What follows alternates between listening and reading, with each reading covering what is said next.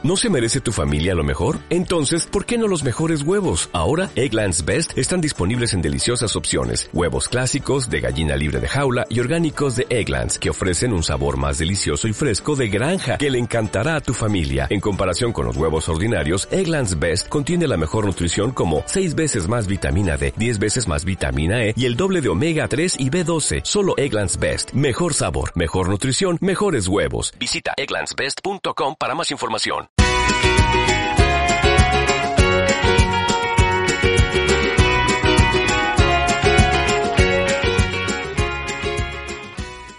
Priscila Salazar, bienvenida de nuevo y bienvenida por primera vez a la lonja de Iván Illich, aunque en este canal la gente ya te conoce bastante bien. ¿Cómo estás? Sí, muchas gracias, Laura. Muy bien, muy contenta de estar aquí, de verte otra vez, ya te extrañaba. Sí, para quien no conozca a Priscila, eh, yo solía decir que Priscila Salazar era la Laura Mascaro de México, porque es como la referente del homeschooling eh, de habla hispana. Eh, hemos hecho algunos proyectos conjuntos, como un podcast que se llama Sin Escuela, que lo, aunque ya no lo actualizamos, lo podéis seguir escuchando en las plataformas de podcast. Sí. Y, pero hoy no vamos a hablar de educación, va a ser un poco raro esto. Sí. Bueno, sí tiene que ver, sí tiene que ver también mucho con educación. Sí, es verdad, tiene que ver. Y de, y de hecho, supongo que a ti te pasa como a mí, que me hablen de lo que me hablen, yo lo llevo toda la educación al final, da igual el tema.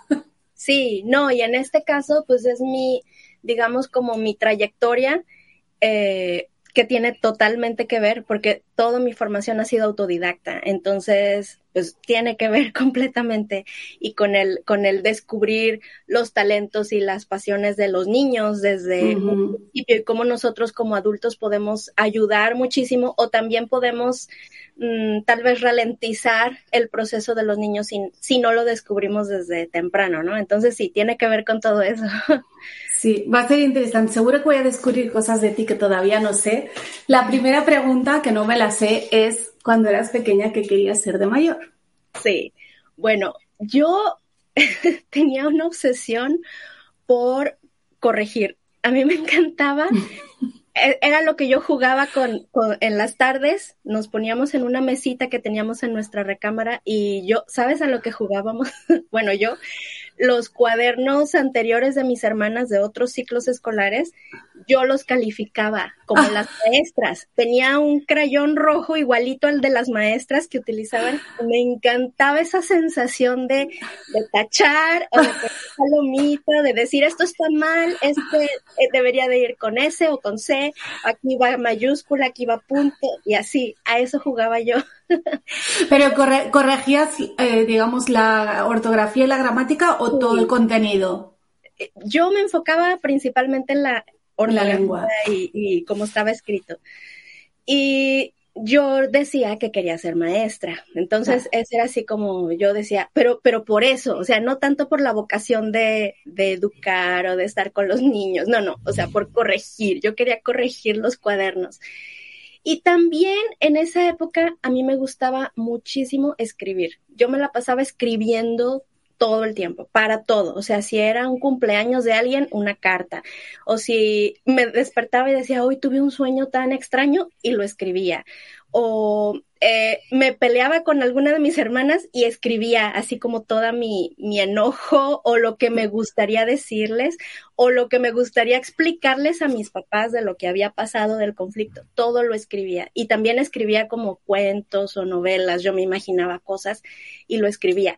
Pero nunca me imaginé o nunca lo expresé como que quiero dedicarme a ser escritora o algo así. O sea, no, no pasaba por mi mente. Para mí era natural escribir. O sea, cuando que, tienes hambre, comes. Cuando quieres ir a algún lugar, caminas. Cuando quieres expresar algo, escribes, ¿no? O sea, para mí era así como natural.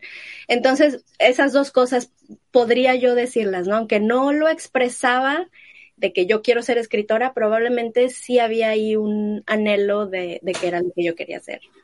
Fíjate que me he encontrado con muchos ejemplos de personas que les ha pasado algo parecido, que de ¿Sí? pequeños tenían como esa obsesión, como tú has llamado, con algo que en aquel momento no podían relacionar, no podían racionalizar y desde luego no podían verbalizar porque no tenían la capacidad a esa edad como para decir, es que me interesa esto.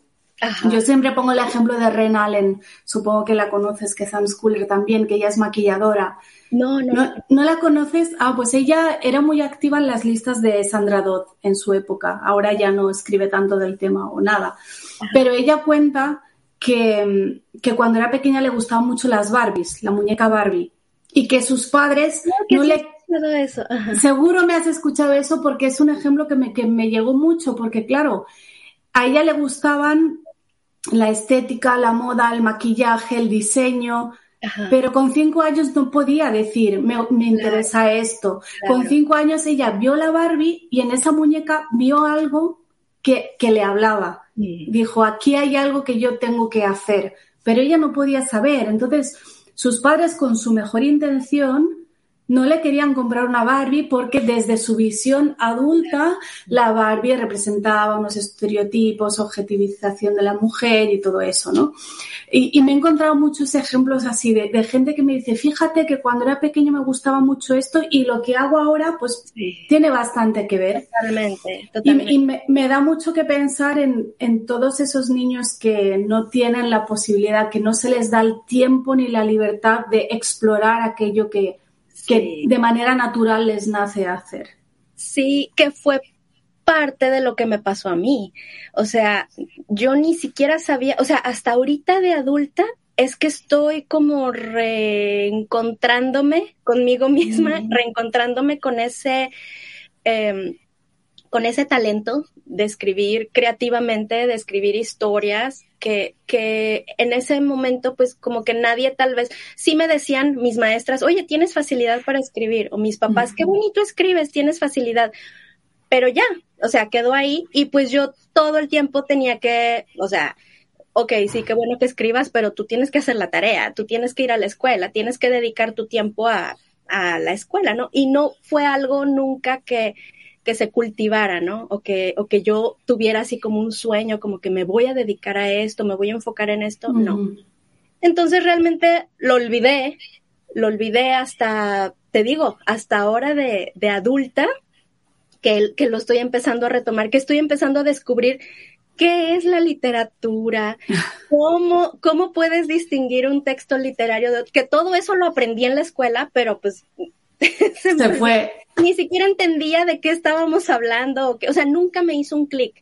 Y ahora eh, sigo a varios este, youtubers interesantísimos, escritores o críticos literarios, y es tan interesante todo eso, pero pues hasta ahora lo estoy eh, retomando y, y, y viendo, ¿no? Entonces, por eso lo que tú dices de que súper importante que es, si los papás ven algo en sus hijos, lo que sea, aunque sea una Barbie, un videojuego, lo que sea, pues tomarlo en cuenta y darle, darle cabida, ¿no? Porque tú no sabes cómo se va a expresar después. Y sí, sobre todo aunque no lo entiendan, que esa es la dificultad para los padres, el ver, a veces, a mí muchos padres me dicen, no, es que a mi hijo no le interesa nada, luego hablando con ellos les empiezo a preguntar, yo, ves como si le interesa algo, pero eso que le interesa a ti no te parece bien, entonces sí. lo estás... apartando como que no, no le interesa nada. Sí, lo que pasa que a lo mejor lo está expresando a través de los videojuegos o el juego bélico o alguna cosa que a ti te parece horrorosa y prefieres pensar y contarte la mentira de que a tu hijo no le interesa nada. No existe ningún niño al que no le interese nada. Sí. No, incluso peor, o, o decir eso está mal. Y entonces el niño uh-huh. dice que hay algo mal conmigo, ¿no? Porque claro. tengo, porque tengo esta, este interés, ¿no? Claro. Yo voy a querer después que me pases los canales estos de YouTube, porque a mí también la literatura es una cosa que siempre me ha interesado mucho, sí. pero sí. como tenía otras vocaciones, al final siempre quedó ahí como aparto, como para cuando tenga tiempo, y luego nunca tengo tiempo, pues mira, ahora lo voy a hacer también. Sí, claro que sí. Entonces, ¿creciste con la idea de que querías ser maestra? Sí. Sí, por unos años, pero luego... se me fue. Pero no lo hiciste. No, no. ¿Qué hiciste? No bueno, estuve en la escuela, eh, fui como cualquier otro niño, pasé sin pena ni gloria toda la escuela. Cuando estaba en la preparatoria, el último año de preparatoria fue muy difícil para mí, muy pesado, sobre todo por el bullying, por la presión social. Y ese año, bueno, luego entré a la universidad, pero solamente entré dos años. Ah, bueno, en ese año, en la preparatoria, entré a una clase de dibujo con una maestra espectacular que me fascinaba. Fíjate, o sea, como eh, la actitud de un maestro, ¿no? Ni siquiera nos enseñaba nada. Ella llevaba su, su, su cosa esta para dibujar, lo ponía y ella se ponía a dibujar y nosotros la veíamos, pero era una cosa espectacular, o sea, era maravilloso cómo dibujaba y, a, y sí, nos hacía algunos comentarios, miren cómo estoy difuminando esto, miren estas líneas, ustedes hagan lo que ustedes quieran, y nos ponía y nosotros también teníamos que hacer lo que quieran y no nos criticaba, sino que nos ayudaba, ¿no? Iba con cada uno, mira aquí podrías hacerle más sombreado aquí, mira aquí podrías, entonces a mí me fascinó esa clase. Y también me di cuenta de que tenía talento para eso, entonces dije, yo quiero estudiar diseño gráfico. ¿Cuántos años tenías? dieciocho. Estaba en el Ajá. último año de la preparatoria. Okay. Entonces, cuando entramos a la universidad, yo escogí diseño gráfico uh-huh. por esa clase que acababa de tener hace unos meses. Uh-huh. O sea, no fue algo que, que hubiera tenido en mi vida, sino que fue un, un, un, un chispazo, ¿no? Un momento. Entonces, entré a la universidad, estuve dos meses ahí. Y ahí fue cuando mis papás conocieron a estas familias este, norteamericanas que educaban en casa. Entonces ahí fue cuando mis papás decidieron sacarnos de la escuela. Entonces yo dejé esa carrera a la mitad, o sea, más bien empezada, ¿no? Solamente fui dos meses a la escuela. Entonces cuando nos salimos, pues fue una oportunidad de decir, ¿y ahora qué hago, no? O sea, yo dije que quería diseño gráfico, pero realmente es lo que quiero. Entonces nos dimos la oportunidad de explorar muchísimas cosas. Ahí fue cuando dije, creo que me gustaría aprender inglés, porque el inglés este, yo lo había reprobado. Fue la única materia que reprobé alguna vez en la preparatoria. Entonces, y márate ahora. Ajá, lo, re, lo retomé, empecé a estudiar y bueno, retomamos, eh, empezamos a hacer muchas cosas. A, a, eh, eh, nos pusimos a aprender instrumentos musicales, aprendimos costura, cosas de la casa, eh, muchas cosas, ¿no? Pero, pero el inglés fue algo que, te digo, o sea, de, de haber sido una materia que yo odiaba en la escuela, empecé como a encontrarle un gusto. Y una de las, de las ejercicios que yo hacía pues para, para avanzar en mi inglés, para mejorar mi inglés, era traducir. Teníamos, teníamos unos libros de biografías de gente famosa en inglés, muy lindos, ilustrados, pero pues no entendíamos nada, ¿no? Entonces yo los cogía y me ponía así palabra por palabra, buscándola en el diccionario y, y tratando de, y ya que tenía todas las palabras, entonces trataba de escribirlo, ¿no? O sea, darle un sentido a eso. Y, ah, ok. Y luego ya eso traducido, pues yo se lo leía a mi familia como pues para que entendieran lo que decía la biografía. Y, y era un ejercicio que me empezó a fascinar. Me apasionaba hacer eso. Y traduje muchísimas cosas, muchos libros, muchos cuentos, muchos eh, ensayos. Simplemente por la pasión de hacerlo, por, o sea, me divertía hacerlo, pero nunca lo vi como una profesión, ¿no? Como uh-huh. algo a lo que yo me puedo dedicar o algo así. Y entonces, desde esa época, o sea, desde que dejé la escuela, desde el no- mil novecientos noventa y seis, no he dejado de traducir. O sea, siempre estoy con algo traduciéndolo, pero te digo, por puro gusto, ¿no? Luego ya, pues me casé, tuve a mis hijitos, no, no trabajé nada. Escribí el libro, te digo, ya cuando eh, me di cuenta de que tenía un mensaje que decir, algo que uh-huh. decir, que renació también ese, eh, pues esa necesidad de comunicarme, ¿no? Por escrito. Entonces fue que empecé con el blog, hice el libro. Y ahí alguien me contactó. Este, unas, unas personas de una organización me contactaron para que tradujera para ellos. Entonces, desde esa época, yo traduzco, desde el dos mil trece, yo traduzco profesionalmente, digamos, y ese trabajo, pues, ha sido muy importante para nuestra familia, o sea, ese ingreso ha sido muy importante. Entonces, digamos que mi carrera de traductora fue un poquito como mm, circunstancial, Uh-huh. Pero, pero ha sido muy satisfactorio, ¿no? O sea, ha sido como un hobby que me encanta hacer, que lo disfruto muchísimo, pero que además se ha convertido en una manera de, de obtener ingresos algo muy bueno, ¿no? Entonces, últimamente, en los últimos años, pues ya lo he visto más formalmente, ¿no? Más profesionalmente. Eh, me he dedicado a leer muchos libros de, de, de este tema, a mejorar mi estilo, a tomar algunos cursos y, bueno, ahora con todo esto de la educación en casa, del, pues todo el mensaje que yo quiero transmitir, pues lo estoy enfocando un poco más a esto, ¿no? Ya lo estoy viendo como quiero acercarles a las personas pues el mensaje que, que muchas veces está oculto, ¿no? Está borroso por el, por la barrera del idioma. Entonces, uh-huh. pues a mí me encanta poder acercarles a ellos y que puedan tener el mensaje de gente tan, tan brillante, ¿no? Que ya dejó su, su legado ahí. Bueno, entonces a rasgos, a grandes rasgos es mi historia. Te has apuntado el tema de tu libro aquí como si todo el mundo lo supiera. Después me hablarás de tu libro, pero antes hay un tema que no sé cómo sea en México, pero en España se lleva un poco regular, eh, que es el tema del intrusismo laboral, porque tú no eres licenciada en traducción ni en filología y, sin embargo, te estás dedicando a esto de manera profesional. Sí. ¿Cómo, cómo, cómo es allí este tema?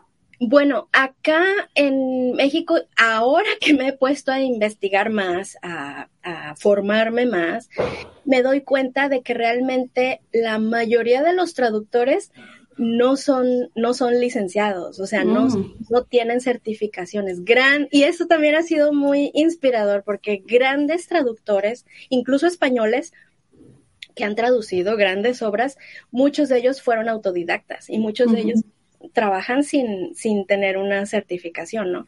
Y eso pues a mí me inspira, porque claro, en, en una carrera, claro, aprendes técnicas y todo, pero finalmente uno a traducir aprende traduciendo. Entonces, claro. o sea, la práctica y, y, y sobre todo esas ganas de, de que no se te atore nada, ¿no? Porque un traductor es un resolvedor de problemas, o sea, eso es, cada frase es un acertijo, cómo mm. vas a decir, cómo vas a transmitir el significado de esta frase con tus palabras, en tu mm. idioma, en tu cultura, que la gente lo pueda entender. Entonces es un acertijo, tienes que resolver problemas, entonces tienes que tener una mentalidad muy, este... ¿cómo se dice? Como con muy, muy ingeniosa, ¿no? Con, uh-huh. con mucha iniciativa, que no se te atore nada y también muy dispuesta a investigar, ¿no? A, a, muchas veces las personas piensan, es que como traductor, pues tú debes de saberte todas las palabras, ¿no? Debes de saberte el, todo el diccionario de memoria. Pues no, no te lo tienes que saber todo, pero sí tienes que saber dónde investigar, dónde encontrar claro. respuesta, ¿no? Si vas a ir al diccionario, si vas a ir a, a un, lo que sea, ¿no? Entonces, y no solo las palabras, también conocer el tema, saber de, de qué va lo que estás traduciendo. Claro, que no te puedes quedar nada más, ¿no? Por ejemplo, ahorita estoy traduciendo un texto de John Holt y él hace una diferencia entre escuelas abiertas y escuelas libres. Entonces, yo no puedo traducir nada más escuela abierta y escuela libre. Yo tengo que meterme, y ahorita estoy en una investigación bien profunda de, de todo este movimiento de las escuelas libres, de las escuelas abiertas que hubo en los setentas, de qué se trataba cada una, uh-huh. qué implicaciones tenía. Probablemente todo eso no va a estar en el texto, pero yo necesito saberlo para saber cómo voy a poner ese significado, ¿no? Entonces, todo esto no te lo van a enseñar en la universidad, que es como lo que siempre hemos dicho, ¿no? De, de tantas cosas, no lo vas a aprender en la escuela. Sí te van a enseñar cómo se llaman las cosas, cómo son los conceptos, qué tipo de errores puedes cometer, sí, que todo eso es muy útil, pero la actitud, las habilidades, las herramientas, eh, las tienes que desarrollar tú, uh-huh. practicando. Entonces sí, y bueno, por el por el, el lado de que te contraten y eso, bueno, te digo, yo he trabajado con una sola organización desde dos mil trece, entonces bueno, nunca me he encontrado con ese con ese problema. Ya luego que tal vez mande mi currículum a algún lugar, probablemente me pidan certificación, pero la verdad es que más bien te piden experiencia y te piden este una muestra de tu trabajo y, uh-huh. y tu trabajo es el que habla por ti. Si, si puedes hacerlo bien, si eres una persona diligente, responsable, que hace todo en tiempo, pues no tienes por qué tener ningún problema. Y así debería ser en, en muchos otros oficios también, en que debería primar el que tú me demuestres qué es lo que sabes hacer y no el que tengas cierto título que a lo mejor realmente no, no demuestra nada de tu capacidad. Exactamente, exactamente. ¿Has tenido mentores para aprender el oficio de traducción? No, fíjate que no. Uh, bueno, hace muchos años eh, había, este, nosotros íbamos a algunos seminarios de sobre educación en el hogar y estaban en inglés y había una persona que los traducía simultáneamente.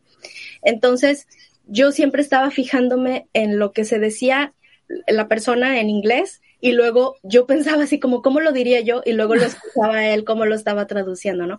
Pero pero bueno, o sea, nunca tuvimos contacto personal, nunca le pregunté uh-huh. nada, pero digamos que eso fue lo más, la, la mentoría más, más grande. Ahorita lo que estoy haciendo, y que yo sí lo considero como una mentoría, es que tomo eh, textos importantes traducidos por gente muy importante que admiro mucho, como Borges, por ejemplo. Yo no sabía que él había sido traductor, he estado uh-huh. leyendo mucho sobre él. Entonces, tomo el texto en inglés y yo lo traduzco, voy frase por frase poniendo y luego checo cómo uh-huh. lo tradujo él. Entonces, eso te ayuda y te abre y te enriquece muchísimo, ¿no? Como que dices, claro, ay, tan brillante, ¿cómo se le ocurrió esa combinación de palabras? Pues para mí eso es como si estuvieras ahí platicando junto con él, ¿no? Viendo cómo uh-huh. estuvo eso, aunque bueno, pero no, no he tenido ningún mentor así, con el concepto que tenemos, pues. Ya, claro. Ahora sí, vamos a tu libro, porque aparte de traducir, también escribes, escribes un blog hace, ¿hace cuánto? Desde ¿Mucho tiempo? dos mil once, diez años ya, este año son diez años. Sí. El blog es de educación en casa. ¿Tienes alguno más de otro tema que no conozcamos aquí? No. No, no, nada más, nada vale. más, sí. ¿Y el libro? Y el libro, sí, este libro, Aprendizaje Supraescolar, que es, bueno, nosotros, este, nuestros hijos nunca, nunca han ido a la escuela, entonces te digo, cuando, al, al estarlos observando, al estar bien, viviendo ese proceso, que yo lo viví en carne propia, este, cuando dejé la universidad, ¿no? Nosotros pasamos por ese proceso en familia y esto, ¿no? De, de yo descubrir mi vocación, de yo descubrir qué habilidades tenía y pues ir poco a poco formando mi carrera. Este, pero luego, cuando me casé, tener a mis hijos es otra historia completamente. Cuando eres tú el, el estudiante o cuando tienes tus estudiantes que son tus hijos es completamente distinto. Y bueno, todo ese proceso eh, fue muy interesante, ¿no? Las reflexiones que teníamos mi esposo y yo. Entonces, pues todo eso lo, lo empecé a sentir como una necesidad muy grande de hablar y de compartir a otras personas. Sobre todo por, porque luego me preguntaban, ¿no? Y, pero ¿cómo que los niños no van a la escuela? ¿Y qué vas a hacer? Y en el kinder y, y la socialización. Entonces yo sentía la necesidad, pues, de compartir mi visión, lo que estaba viendo, lo que queríamos hacer, mi experiencia como hija con mi familia. Y bueno, pues eso es lo que, lo que está en el blog y lo que está en el libro, ahí eh, condensado. ¿Cómo fue la experiencia de publicación? ¿Es autoeditado o tuviste editorial? No. No, todo es este autoeditado. Este, la verdad es que es muy, muy sencillo. Bueno, sencillo, pues tienes que hacer algunos trámites. Solamente es tramitar el, el número I S B N. Este, yo los imprimo a demanda, según los voy necesitando, los imprimo y en Amazon. Uh-huh. Subes a, a Kindle y, y Amazon te lo imprime también a demanda. Entonces, la verdad es que es súper sencillo. Así que hiciste toda la, la maquetación también. Para mí el, la parte más difícil del proceso es la maquetación. Ay, a mí me encanta. Sí. Me encanta eso. Y es que también por, por mucho tiempo me, me he dedicado a, a, te digo, a corregir textos, a corrección uh-huh. de estilo. Entonces realmente pues es, es mi área. O sea, a mí me encanta este todo eso. También, bueno, no, no te conté esa parte, pero eh, cuando dejamos la escuela tuvimos la oportunidad de hacer un viaje como familia a Honduras. Fuimos junto con un grupo de ayuda que, que fueron a ayudar a la gente que sufrió por el huracán Mitch, mm. los damnificados. Y entre esa gente que íbamos había un grupo de norteamericanos. Entonces, al ellos estar ahí con la gente de Honduras, pues obviamente no se podían comunicar y ellos trataban de aprender español.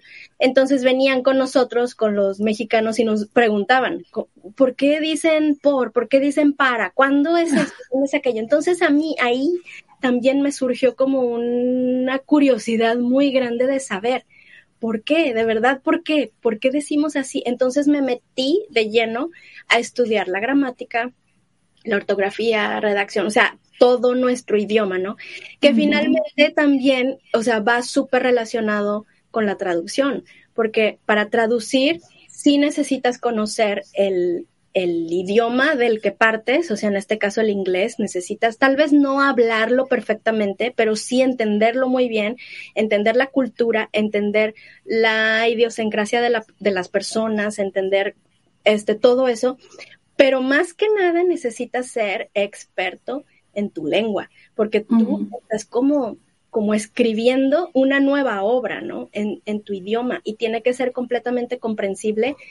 Y, y tienes que manejar la, la forma de expresarte en tu idioma. No puedes nada más estar este, poniendo una palabra que es equivalente, uh-huh. o nada más traducir, qué es lo que hacen las, las máquinas, ¿no? La computadora simplemente traslada, pero tú tienes que dar sentido, tú tienes que dar significado. Entonces, para eso, pues, tienes que conocer perfectamente tu idioma. Que te digo, yo pienso que todo eso así como que se fue conjuntando y, y la, todas las cosas están así muy muy revueltas, ¿no? El, el escribir, el, el querer decir un mensaje, el corregir, el conocer bien la gramática y pues el inglés, ¿no? La traducción. Uh-huh. Bueno, pues es, me encanta, es lo que hago y me encanta hacerlo. Y de hecho es un trabajo, en eso lo comparo a la abogacía, aunque no tiene nada que ver, porque es un trabajo mucho más creativo de lo que parece desde fuera. Porque desde fuera parece que lo que tú haces, pues es eso, lo que hace el Google Translator, ¿no? Es, no. Esto, como se dice, pues así, ya está, lo cambiamos. Y no, es lo que tú dices, es buscar el significado, tienes que entender muy bien qué quieren decir más allá de las palabras, literal, literalmente, y cómo sí. poner eso de manera que en tu idioma se entienda bien en el y significado completo. Bien, que se vea exacto. Bonito. O sea, también es un, es un trabajo, a mí me encanta también porque es un trabajo muy artístico, o sea, no uh-huh. es nada más, sí lo puedes decir de, de cierta forma, pero, pero te digo, cuando leo los textos de Borges es como, sí, me está diciendo lo mismo, pero, pero qué elegancia para decirlo, sí. qué belleza, qué palabras escogió para decirlo así, y sobre todo que, que es claro, que lo entiendo, pero pues también que es estéticamente hermoso, ¿no? Entonces, uh-huh. yo considero que es un tipo de arte, y por eso te digo, me encanta, o sea, es, es, es muy, de, muy este, estimulante a tu uh-huh. cerebro, porque te digo, son como acertijos, ¿cómo lo hago? Pero además, también es una oportunidad de tú poner tu propio arte, ¿no? De escoger uh-huh. tus palabras y cómo es que lo vas a decir. Tu libro y tu blog son de educación en casa, tu trabajo es de traducción y finalmente este año han podido sí, sí. Eh, juntarse en, sí. en un proyecto. Enséñanos ese. Sí, bueno, es lo que estoy este, queriendo hacer. Este año tuve la gran satisfacción de terminar esta traducción. Este libro fue de los primeros que yo leí cuando mis hijos estaban mm. chiquitos. Bueno, los primeros que yo leí fueron los de John Holt. Pero tú sabes que John Holt pues es súper elevado, súper complicado. Además, él no tuvo hijos. Entonces, eh, sus libros son, digamos, como filosofía, ¿no? Filosofía. Exacto. Pero este libro es de una mamá que en esa época, en el, lo escribió en el dos mil nueve, tenía tres niñitas chiquitas, este, de ocho años la niñita mayor, y ella cuenta su experiencia con el unschooling. Sus niñas nunca han ido a la escuela y cuenta su día a día, ¿no? Lo que a las niñas les gusta, los materiales que les eh, acerca, las actividades que hacen. Entonces, para mí, ese libro fue súper revelador porque fue como en poner toda la filosofía de John Holt, bajarla a la tierra, al día. Ponerla en práctica. Ajá, entonces ese libro para mí, bueno, yo le tengo mucho cariño porque a mí me abrió los ojos y me hizo entender muchísimas cosas en su momento, ¿no?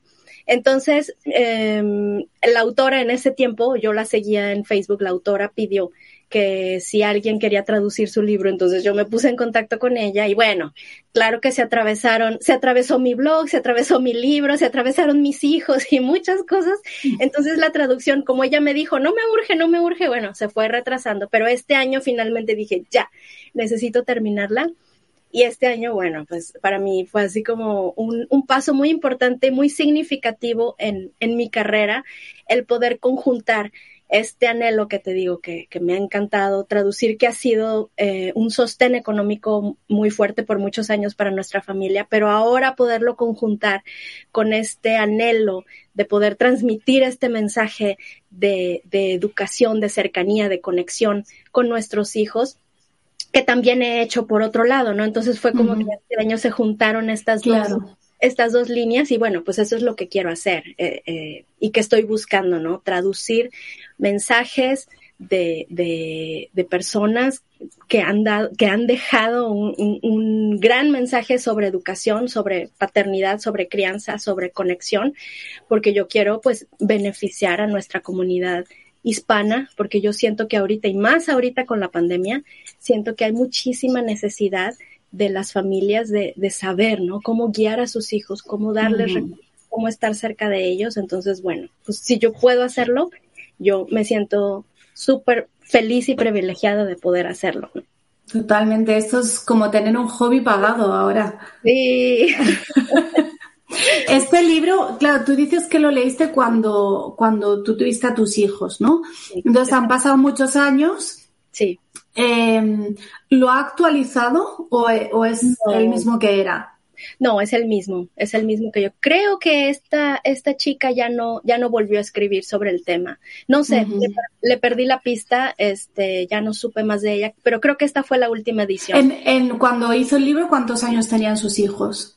La mayor Era... tenía ocho uh-huh. y la que seguía, no me acuerdo, como seis, algo así. Y bueno, eran de, pequeñitos. Una de brazos, ajá. Es que habría estado muy bien una actualización pasados sí. diez años. Bueno, hay un libro que, que estoy este, queriendo también, a ver si algún día tengo la oportunidad de traducirlo, de esta señora, se llama Mary Griffith, creo. Que es sí, la que... uy, me encanta. Ah, bueno, ¿has leído el segundo?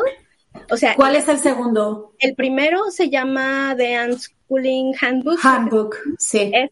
Sí, lo tengo pero por ahí. El segundo, diez años después, ella escribió un libro precisamente así, o sea, como de reflexiones hacia ah, el y pues lo, es, lo voy a tener que leer porque... Es maravilloso. Es claro, maravilloso porque... Es que a mí me pidieron que actualizara el mío. El mío, lo es, el segundo, eh, Sin Escuela, lo escribí en dos mil trece. Ajá. Me pidieron que lo actualizara, pero realmente yo le, le dije al editorial, se me hace más fácil hacer uno nuevo que actualizar mm. ese. No sé muy sí. bien por sí. dónde empezar o cómo hacer el cambio y prefiero hacer uno sí. nuevo. Pero sí. estaría bien, voy a buscar este eh, para ver cómo lo hizo, ya que tengo sí. el otro aquí y lo voy a comparar a ver si me inspiro para hacer el mío. Sí, no, y es muy, muy inspirador porque, pues porque ves ese... ese avance, ¿no? Ese proceso. Uh-huh. Y en ese libro, además, ella cuenta también muchos fracasos, ¿no? Que en su momento fueron fracasos, que ella lo veía, que mi hijo no quiere leer, no quiere escribir y cosas así. Y luego cómo terminó todo, ¿no? Cómo después aprendió. No me acuerdo de los detalles, lo leí hace uh-huh. mucho tiempo, pero se me hace, pues, muy enriquecedor eso, ¿no? No nada más ver la historia cuando estaban chiquitos, sino más adelante. Claro. ¿Qué fue lo que pasó? Entonces, a ver si algún día tengo la oportunidad también de traducir ese. Claro, sí, sería genial. O, de, sí, lo voy a buscar, a ver si, mira, me has dado una buena idea ahora con esto. Sí. Sí, me gusta. El de, el de Unschooling, el de Sara Magrath, es, ¿cuánto tiempo se tarda en traducir un libro así? A ver, enséñalo. ¿Es gordo? No, es, es muy chiquito. No, muy rápido. Este libro lo debí de haber traducido como en un mes o dos meses, pero mm. me tardé como diez años. Bueno, este... pero no de trabajo, no estabas ocho horas al día durante diez no, años. No, lo tenía guardado en el cajón muchos meses. Eso pasa, eso pasa, sí. Pero bueno, ella seguro que lo entendió porque también ha educado en casa y sabe que eso es lo primero y que hay imprevistos sí, y, y la vida sí, pasa, ella, ¿no? Ella realmente no tenía ninguna prisa y era como, sí, no importa, no hay problema. Qué bueno, jo, pues espero que sea, que sea el primero de muchos. Me parece una conjunción muy bonita la de... la educación, ya, ya no digo ni siquiera el unschooling, pero la educación y la crianza con, sí. con la traducción me parece muy buena y me parece que hace mucha falta, porque es verdad que cada vez hay, hay más libros que se escriben en español, sí, pero siguen siendo muy pocos, uh-huh, de, especialmente de educación en casa, aunque bueno, de crianza también. Sí. Hay, cada vez hay más. Yo recuerdo cuando yo empecé a educar en casa, escrito en español, mmm, no sé si había alguno de educación en casa. No. Eh, había uno que editó Ale des, y después alguna familia empezó a sacar como su testimonio, pero no había libros no. en español. No. Y, y ni siquiera traducidos, porque realmente los de John Holt, encontrarlos traducidos es, es muy difícil. Es que y es una obra difícil de traducir por el propio contenido. Muy porque difícil. Como él se basa en su, en su experiencia como maestro... Sí. La parte que tú dices más de filosofía, bueno, se puede traducir. La parte de matemáticas se puede traducir, pero toda la parte de lengua, eso sí, no se puede traducir. Sí, sí, sí, sí, sí. Es, sí, es una parte difícil, pero fíjate, yo creo lo que dices de que sí, qué bueno que, que cada vez hay más libros escritos en español, pero también pienso que es muy bueno que no perdamos como la raíz, ¿no? Porque uh-huh, todo este movimiento... pues nació con estas personas, o sea, con sus pensamientos, con, con lo que estaban viviendo en ese momento, con lo que ellos veían, con sus ideas. Y siento que a veces, que también por eso me movía mucho de ya sacar esta traducción de este uh-huh, libro, porque siento que muchas veces caemos en malinterpretaciones de, por ejemplo, el concepto unschooling, ¿no? Mucha gente entiende cosas diferentes. Sí. Se transmiten cosas, ideas erróneas y, y lo que ya cada quien le va inventando, lo que ya cada quien le va poniendo de su cosecha y se va perdiendo el, el, la intención original que tenían. Uh-huh, cierto. Iván Illich, por ejemplo, o este señor John Holt, o este gato, todas estas personas. Por eso a mí se me hace como importante no perder esos mensajes, ¿no? Sí, que bueno que, que otras personas se levanten y transmitan sus mensajes, pero no perder el origen, ¿no? De dónde viene todo eso. Y bueno, claro, vamos nosotros a tener que re, re ¿cómo se dice? Como adaptar esos mensajes uh-huh, a nuestra realidad, a lo que estamos viviendo ahora, pero sí entender qué era lo que ellos decían, ¿no? Por ejemplo, el unschooling no era desatenderte de los niños o dejarlos ahí abandonados, que hagan lo que ellos quieran. No, o sea, ¿de dónde venía eso? ¿Qué era lo que él estaba proponiendo, no? Cierto. Sí, adaptarlo porque los tiempos han cambiado, porque estamos hablando de los años setenta, ha pasado mucho tiempo, el mundo ha cambiado eh, con todos los avances tecnológicos que yo siempre digo... Si Iván Illich, a quien dedico el nombre de este programa, viera internet, es que alucinaría. Era esto, lo que él decía era, esto es lo que él lo imaginaba como un sitio físico, donde ir a intercambiar conocimientos y donde cualquier persona podía ser alumna o maestra. Uh-huh. Eso es internet, lo uh-huh, tenemos. Uh-huh. Exactamente, sí. Ay, sí. Entonces, pues sí. Estoy muy, muy contenta de poder ser ese puente y de poder acercar todos esos mensajes. Claro. No, no puedo dejarte ir sin preguntarte por las redes sociales y todo el tema este, blogs y redes y exposición y exposición de los niños, porque claro, cuando hablas de crianza y de educación, partiendo de tu experiencia, que es lo que me pasa a mí, cómo pones esa línea entre esto es lo que voy a compartir, pero esto es mi vida privada y la de mis hijos. Sí, sí, es difícil, es difícil. Eh, y en ocasiones, pues sí, sientes como que, ay, creo que ya me pasé de la raya y creo que no debí de... Y estás así, ¿no? Como que adelantas y te atrasas y adelantas y te atrasas. Y bueno, yo pienso que eh, mi trabajo ahorita es esto, ¿no? Compartir, uh-huh, digamos, a nivel este intelectual, a nivel mm, conceptual, las cosas que yo entiendo, las cosas que otras personas dijeron, y ya veremos más adelante, ya que veamos los resultados, ya que veamos lo que la conclusión de todo esto que estamos haciendo, probablemente compartiré más sobre mis hijos, lo que han hecho, uh-huh, pero ahorita sí quiero y sí estoy procurando tener cuidado de, de, de mantener más privacidad, ¿no? Y a nosotros no uh-huh, poner tanto lo que estamos haciendo, porque finalmente el camino de cada familia es único, ¿no? Y finalmente el camino de cada familia también es, en cierto modo, pues una experimentación, ¿no? No sabes uh-huh, qué va a pasar, no sabes cuál va a ser el resultado. Entonces, y las redes sociales, por el formato de las redes y, y por lo que se da y las emociones que produce, yo pienso que sí, muchas veces se puede caer en un, uy, ella lo hace así, entonces yo lo tengo que hacer así. Uy, ella hace esto y yo, ¿por qué no lo estoy haciendo? Y en una comparación, y entonces yo no quiero producir nada de eso, yo no quiero... Eh, Que, que ninguna mamá pueda sentir as, algo así de mi parte. Entonces, yo quiero enfocarme nada más como en los conceptos, ¿no? O sea, yo pienso, uh-huh. esto, tú tradúcelo, tú aplícalo como tú quieras, como tú lo entiendas. Cada familia es un mundo, cada familia es su propio proceso. Y ya más adelante probablemente escriba otro libro también para contar qué fue lo que pasó con nuestra familia, ¿no? Claro, es que estoy totalmente de acuerdo con, con este efecto que comentas de las redes sociales.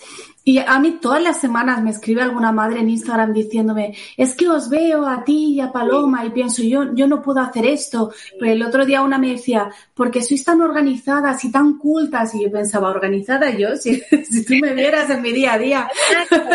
Y tan cultas, pues bueno, de algunas cosas sí, pero de otras no. A mí no me hagas hablar de, no sé, de física, porque no sé nada. Eh, entonces se genera esto por un lado, pero por otro lado para mí fue tan importante en su día ver testimonios reales de sí. familias que contaban su día a día, y eso fue lo que, lo que me ayudó a darme cuenta de que cada uno es diferente, cada uno lo hace de una, de una manera diferente. Sí. Y, y sí, es muy, muy importante ir a esos orígenes de cuáles son los conceptos, la filosofía que subyace y demás, pero luego ver cómo se aplica esto en la práctica. Claro, si yo siempre me debato entre qué importante es ver el ejemplo, pero también qué peligroso el que luego el ejemplo se ponga como estándar. Sí, no, y también qué tanto expones a tus hijos, ¿no? Porque finalmente también es su, pues es su privacidad, ¿no? Es su identidad, sí. es su propia vida, ¿no? Que luego uh-huh. volteen para atrás y digan, ay, qué vergüenza, ¿por qué publicaste eso, no? Cierto, sí, de hecho, la, eh, mi hijo, no sé cuántos años tenía, pero hace ya mucho tiempo, yo creo que tenía seis o siete años, era pequeñito, sí, y me, me dijo, no, no quiero que hables más de mí. Sí, sí me acuerdo. Y yo dije, bueno, pues vas a hundir mi negocio, porque en ese momento yo ya me dedicaba casi exclusivamente a la difusión de la educación en casa. Y yo, sí. como, bueno, ¿y yo ahora cómo voy a dar una charla sin hablar de mi experiencia? Hablando... Sí. Y lo intenté, pero al final yo daba la charla y al final siempre me decían, vale, pero ¿tú cómo lo haces? O en tu caso, ¿cómo es? Y, y he estado siempre ahí como en esa cuerda floja de... hasta sí, dónde difícil, si es difícil, si es difícil este pues mantener, como dices, ¿no? Hasta dónde está esa línea, es muy difícil. Y bueno, pues yo pienso que cada también, cada mamá que ha decidido compartir su experiencia, bueno, pues que se siente y que reflexione, que platique uh-huh. con su familia, y los límites que ellos quieran poner, perfecto. Eso exactamente. Es y donde tú te sientas en paz, uh-huh. ahí es.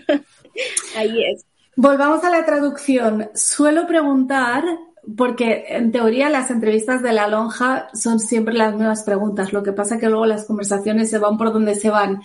Entonces, hay una pregunta que, no sé en tu caso, si, bueno, sí, yo te la hago, ¿vale? A ver qué sale.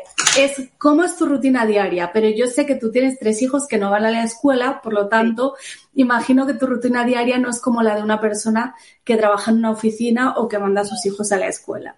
No, no, no. Bueno, pero igual sí es, sí es este muy, ahorita ya, muy relajada, muy tranquila, y puedo dedicar uh-huh. más tiempo. Cuando estaban chiquitos y que comencé a traducir, yo traducía nada más tres horas al día antes de que ellos despertaran. O sea, uh-huh. me levantaba yo a las cinco de la mañana y traducía de cinco a ocho, que ellos despertaban a las ocho, y ya, todo el día yo ya estaba con ellos y yo era mamá y ama de casa, ¿no? Ahora que ya están grandes, que ya ayudan, que ellos estudian solos. ¿Ya cuántos años tienen?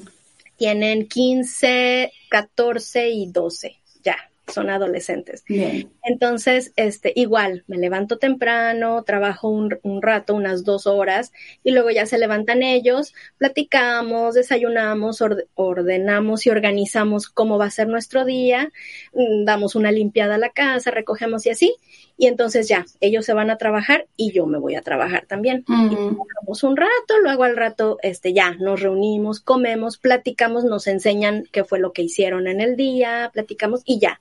Y luego otra vez ya cada quien se va para su cuarto, yo me voy a leer, a descansar, ellos se ponen a jugar, este, más o menos esa es nuestra rutina. Entonces, pues realmente sí, ahorita sí ya tengo bastante tiempo, digamos que puedo cumplir una, una jornada normal, ¿no? Sí, ahora lo tienes muy estructurado. Lo difícil es cuando tienes niños de cinco años, de siete años o, o de dos años, ya ni te cuento, imposible. No, es, es muy difícil, es muy difícil porque tú tienes que estar escogiendo, ¿no? O, o mm. duermo, o duermo, o trabajo, o limpio. Claro. O, o estoy con el niño y todo el tiempo tienes que estar eligiendo y viendo qué hago hoy. Sí, eligiendo y descartando, o qué no hago hoy. Sí.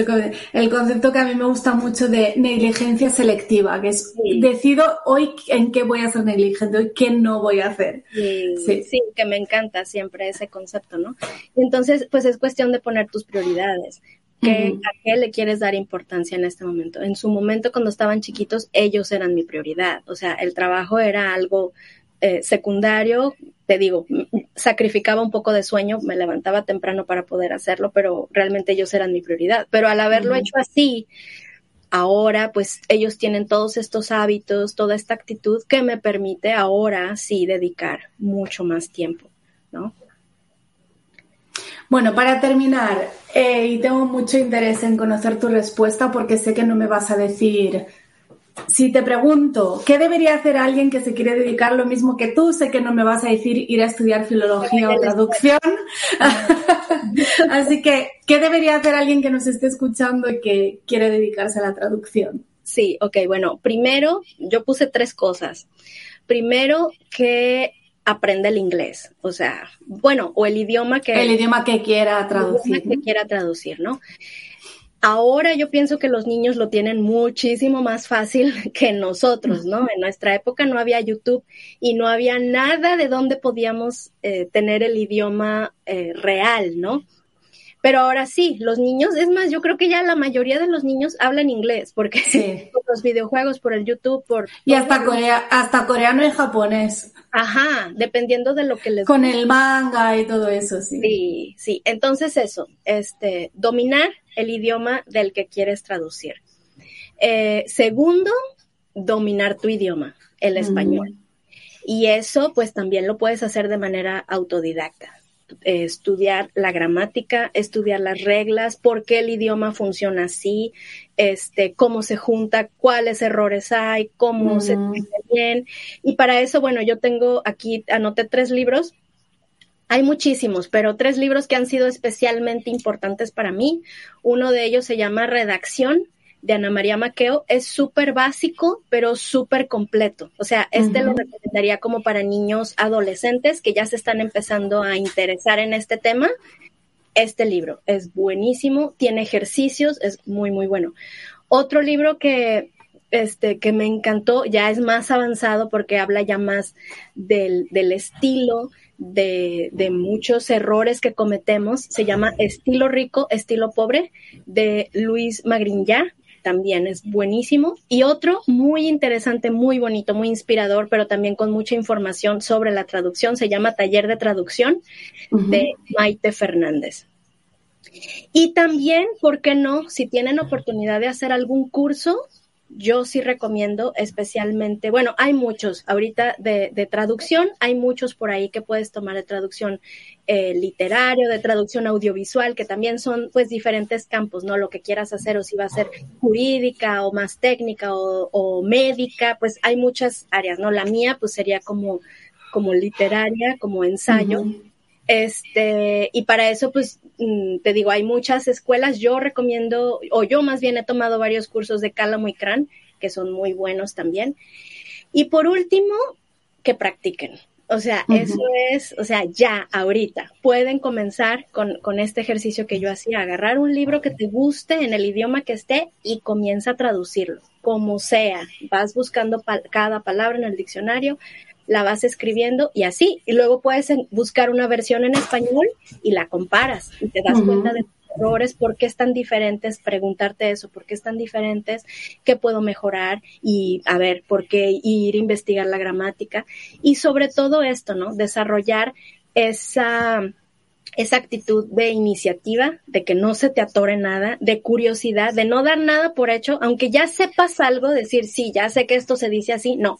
Ve y búscalo, búscalo en el diccionario, búscalo este, el concepto, busca historias, busca videos sobre eso para que te documentes más y que tengas más información este, mucho más completa, ¿no? De eso se trata finalmente la traducción. Yo pienso que es como una actitud, una actitud de curiosidad y de resolver problemas.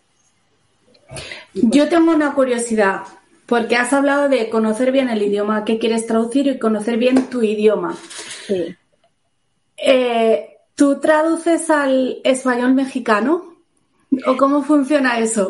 No, pues, al principio sí, al principio sí, pero después me di cuenta, me he dado cuenta de que mi, mi español mexicano no es el mismo que habla todo el mundo, ¿no? Ajá. Entonces, y también hay este información muy interesante también, que investiguen qué es el español neutro. Uh-huh. Y en, en muchas agencias incluso se les pide a los, a los traductores que traduzcan en español neutro. Uh-huh. Básicamente, yo lo que hago para saber es como conocer ciertas expresiones, ¿no? Y, y tú y tú lo lees, ¿no? Yo leo un texto traducido por un traductor español y me doy cuenta, esto está en español de España, ¿no? Muchas expresiones, pero también un uno mexicano, ¿no? Entonces, si tú quisieras hacerlo más neutro, pues tienes que ser consciente de, de esos errores. Y para eso no hay más que leer, leer, uh-huh. leer, leer, leer, para que también tu oído eh, y tu vista, pues, esté habituada a, a las expresiones de tu idioma, ¿no? Que muchas uh-huh. veces por tanto ver y consumir contenido en inglés o en la otra lengua, como que te vas acostumbrando a la, sí, a la sintaxis y a la forma de organizar las palabras, entonces ya se te olvida, ¿no? Tu idioma. Uh-huh. Entonces siempre tienes como tu ancla, ¿no? Leer, leer, leer. Y siempre que tengas una duda, investigar. Por ejemplo, ahorita yo estoy traduciendo un texto y en todas las, las palabras donde habla de classroom, yo lo estaba traduciendo como salón, porque aquí en México mm. decimos salón, pero me entró, no. la duda, dije, me entró la duda. Entonces voy al diccionario y yo veo, en México es... Claro. Y digo, un español no me va a entender. O le va no, a... en, en España el salón es el living room. Ajá, ajá. Nada que ver... Entonces, no, digo, ah, ok, salón lo vamos a cambiar, es aula. Y finalmente en México yo entiendo lo que es un aula, ¿no? Entonces, uh-huh. eso es un, un español neutro, ¿no? Que una palabra te asegures de que en todos o en la mayoría de las regiones la van a entender. Sí, me parece un tema súper interesante. Además, siempre sí. tengo la sensación de que el español neutro es... más parecido al español de España que a cualquier otra cosa, con lo cual me parece más difícil que alguien de México o de algún otro país sí. tenga que aprender a escribir así. Sí, pues quién sabe, quién sabe si sea más parecido de allá. Lo que sí sé es que los doblajes, por ejemplo, sí se basan más como en el, en el acento y en la dicción de la gente de México. Cierto. De, o sea, que es así como más sin... sin acento, que yo cuando luego los escucho digo, ese es acento mexicano, el cantadito, ¿no? Sí, pa- en España para, para nosotros eso, al menos de, de pequeños, eso era el, el español de los dibujos, los dibujos son ¿sí? las caricaturas. Sí, era el español, porque solo lo oíamos ahí, el español de los dibujos. Exacto, que finalmente pues viene a ser un idioma artificial, ¿no? Que nadie habla. Sí. Sí, pero bueno, para mí mi, mi norma es eh, asegurarme de que esta palabra la van a entender en todas partes. Y bueno, uh-huh. eso lo puedes encontrar en el diccionario. No, y me parece súper divertido también todo lo que debes aprender y descubrir haciendo estas búsquedas. Es súper divertido. Es que te la pasas investigando, te la pasas leyendo, claro. haciendo cosas bien interesantes. Uh-huh. Es un trabajo muy, muy, muy, muy padre. Bueno, ¿estás eh, haciendo, estás con algún proyecto ahora de traducción que puedas compartir o estás esperando a que llegue el próximo de educación sí, en casa? Bueno, sí estoy traduciendo, pero estoy esperando que este que sea que sea publicable. Ok, muy bien, genial. Pues Priscila, eh, me ha encantado hablar de esto contigo porque tú y yo somos monotemáticas y solo hablamos de educación en casa, que hoy también hemos hablado de educación en casa. Eh, te vemos en Instagram, lo he compartido antes, en Instagram Supraescolar, aunque hay que decir que tu Instagram es principalmente de educación, no, es, no hablas de tu trabajo como traductora. No. ¿No te has planteado compartir algo más sobre eso? Sí, sí, lo que voy a estar haciendo es tradu- eh, compartir más fragmentos traducidos y probablemente sí, bueno, no sé, no sé todavía, pero sí me gustaría, sí me gustaría hablar un poco más de esto. Genial, pues ahí te, te seguiremos. Muchas gracias por haberme acompañado. No, ha sido un placer. Gracias a ti, gracias a ti por invitarme, un placer estar te aquí. Espero, te espero en la próxima mesa redonda de madres desescolarizadas. Sí, estás, sí, sí. Estás invitada. Gracias, ahí me avisas cuando se organicen. Muy bien, gracias, hasta pronto. Bye bye.